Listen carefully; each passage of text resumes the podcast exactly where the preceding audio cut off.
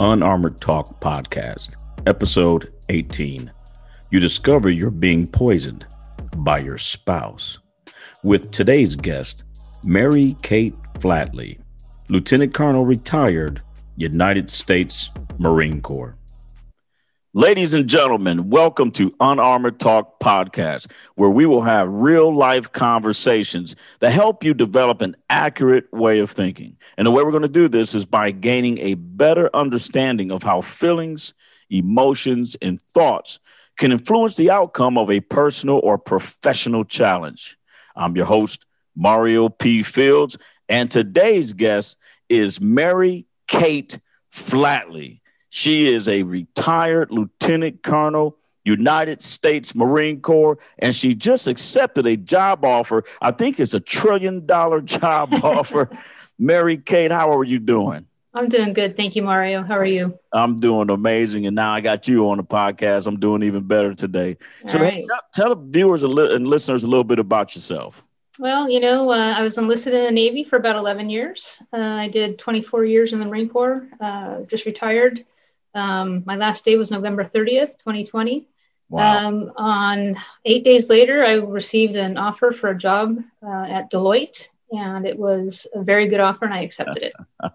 So, hey, congratulations to you and your family. thank you. Appreciate it. No, that that is awesome. I mean, you know, a blue green team, right? So you did Navy, Absolutely.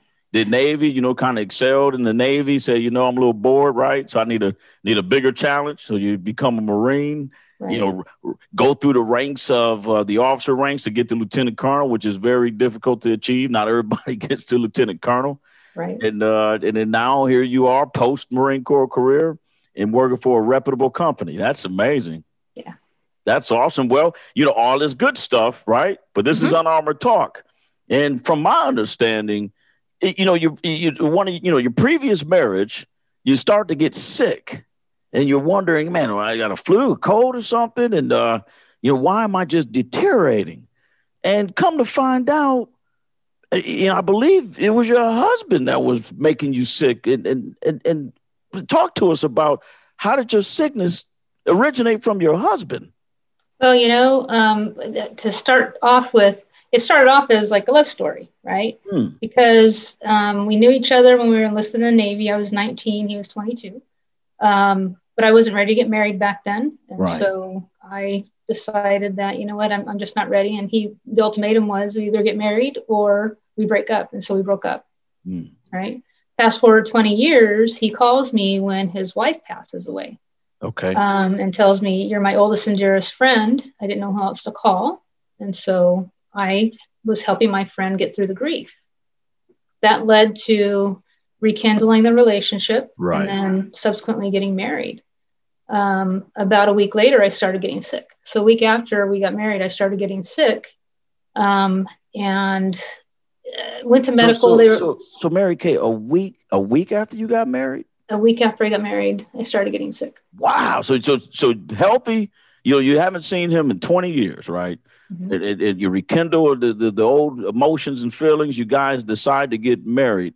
You haven't been sick the past 20 years. Now all of a sudden you're starting to get sick one week after being married. Right. Yeah. And so I, from, you know, I can go on with the story, uh, but from my perspective, I think he targeted me Hmm.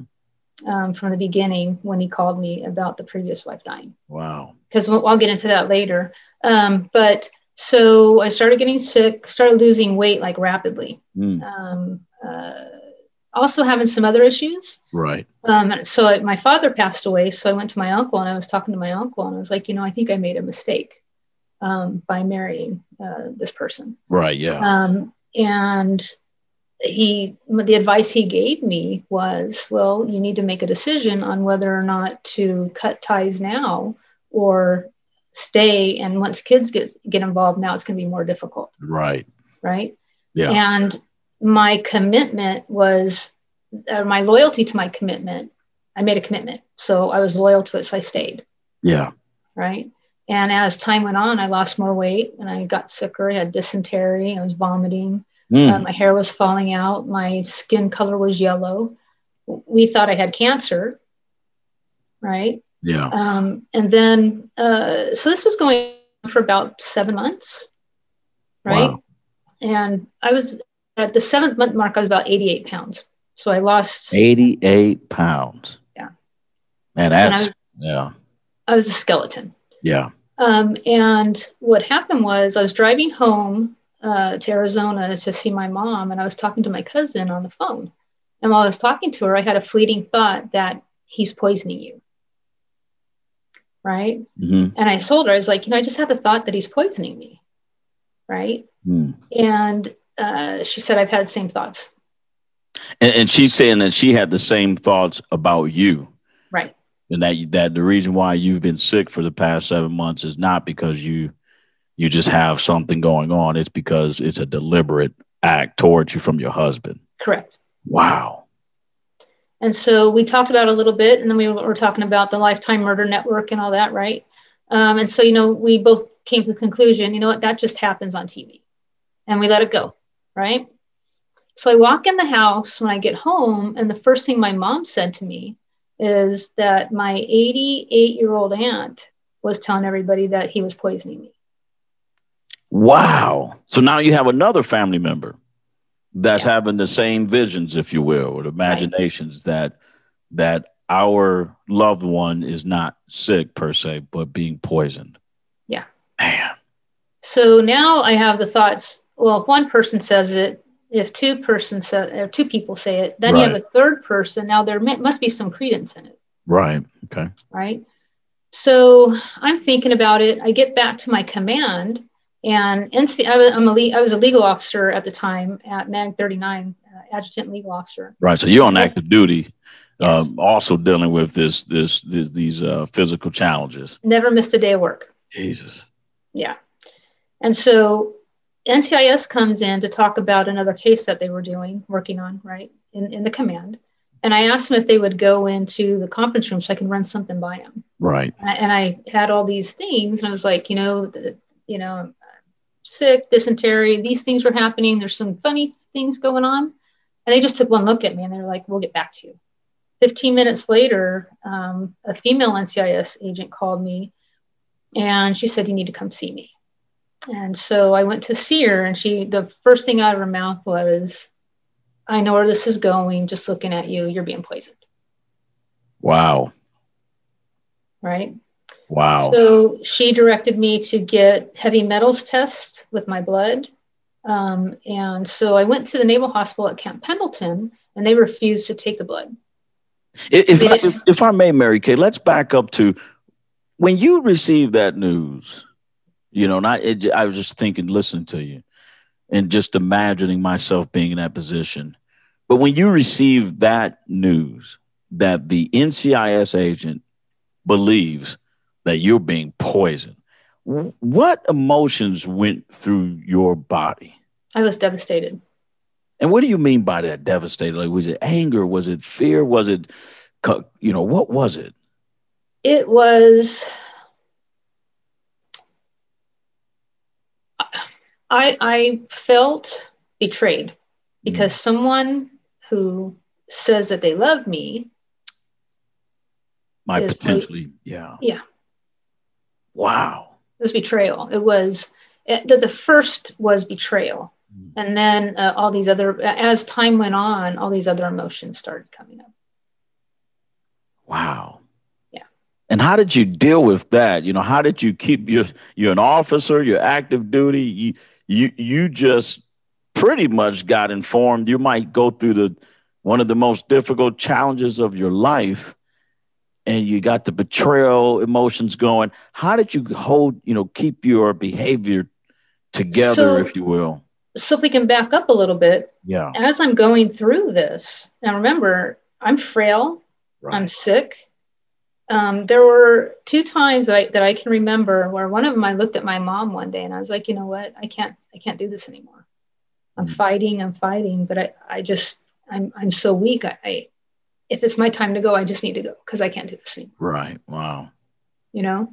Yeah. Um, and then another time, uh, probably a couple weeks later, I was in, I, I used, I lived in Bonsall um, and I had on like four or five pairs of sweats. I had like four blankets on me.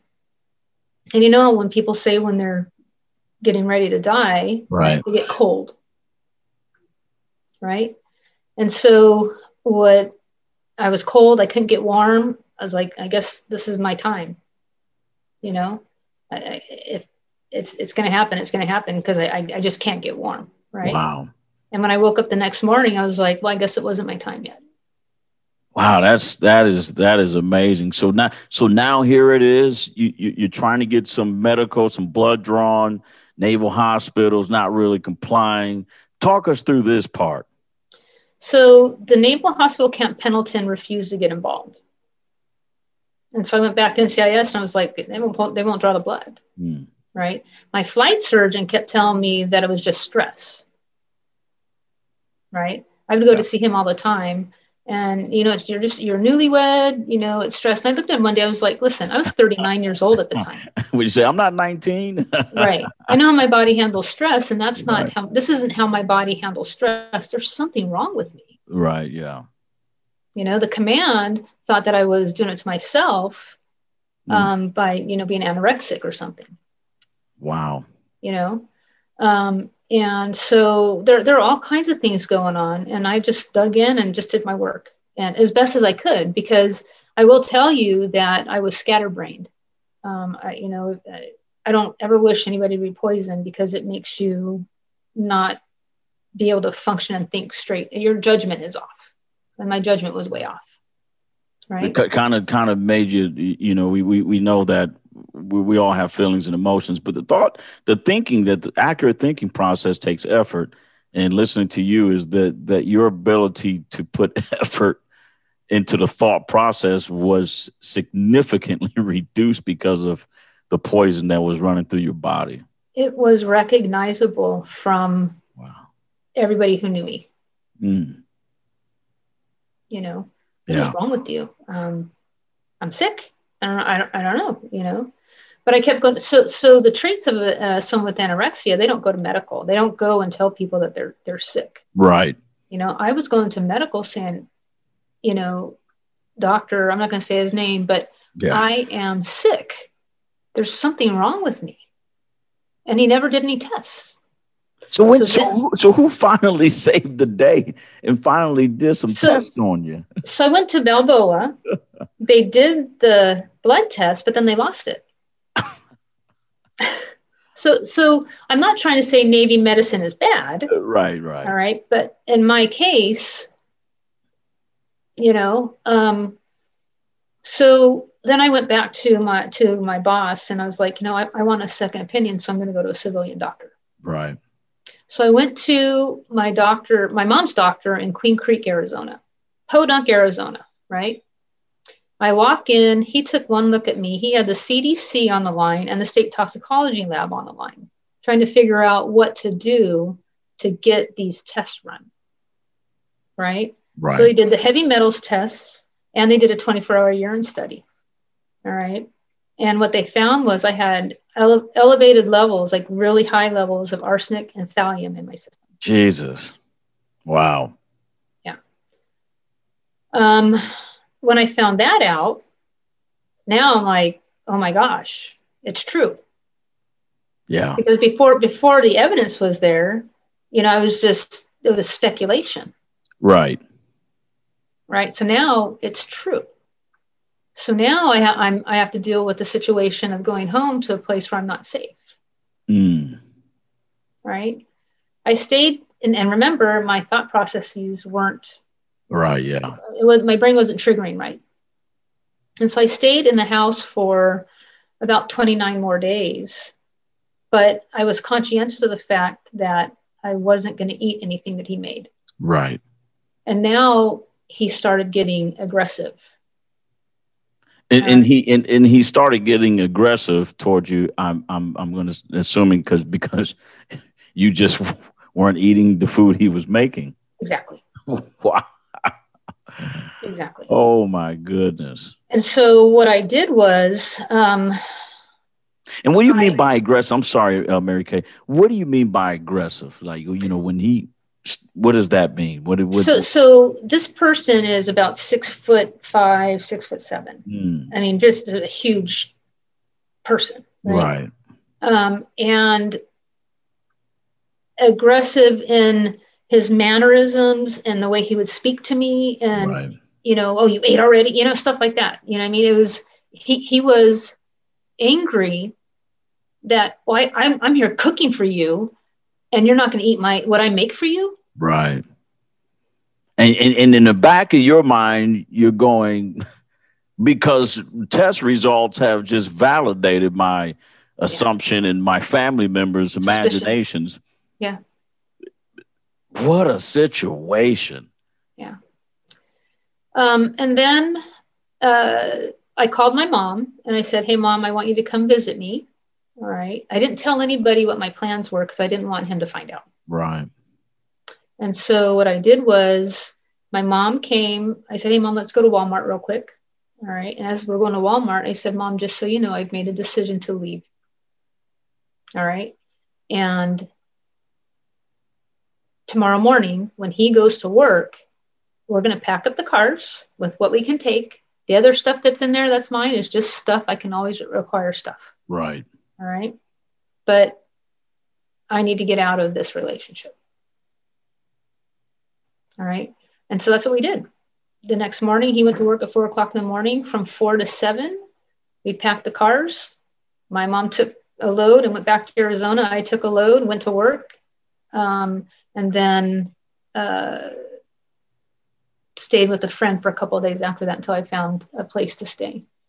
It, and then you, you that, know, and just listening listening to you, it's just amazing how how you are able to be aware of your emotions, you know, the anger, what you know, whatever emotions you were feeling, um, uh, and, and then to just to and still sick and to be able to to to give effort to thinking of a plan to change the situation yeah. uh, to to influence the outcome.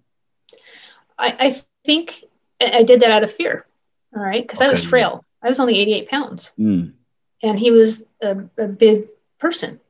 And he could have and we lived in a place where there was a fire break. He could have done anything to me and just thrown me out into the fire break. And then that would be it. No one would right. find me you know what I mean? Right. And so uh, out of out of fear, because now now I know what's happening, and now and I'm and I stopped. So for 29 days, poison wasn't being introduced into my system. Right. And now I'm starting to be able to think about what I need to do to preserve my life. And and, so, and, and did you start to feel the changes in your health, um, like you know weight gain, and you know did you start to feel? That, wow. So so once you know after a week of not having poison introduced into my system, I started having an appetite again. I wasn't nauseous all the time, you know. So now now I know it, it it's clear to me that that's what was happening. Wow. You, you know, and and and um it's just it's just it's just uh, rewarding the, the, the, one that you would come on Unarmored Talk and, and talk about this specific personal professional challenge and how you survived it. Um, not really making a lot of emotional decisions from what I'm hearing is that you know your thought process, although although debilitated a little bit, um, really really got got you through that situation, that personal challenge uh, we're now look at you today. No one would ever think it. I mean, I was your sergeant major. I would have never thought that you went through that in your life. Yeah. And look at you today. Um, you know, looking back, and and now looking back and reflecting on you know th- those feelings and emotions and how you thought through that situation.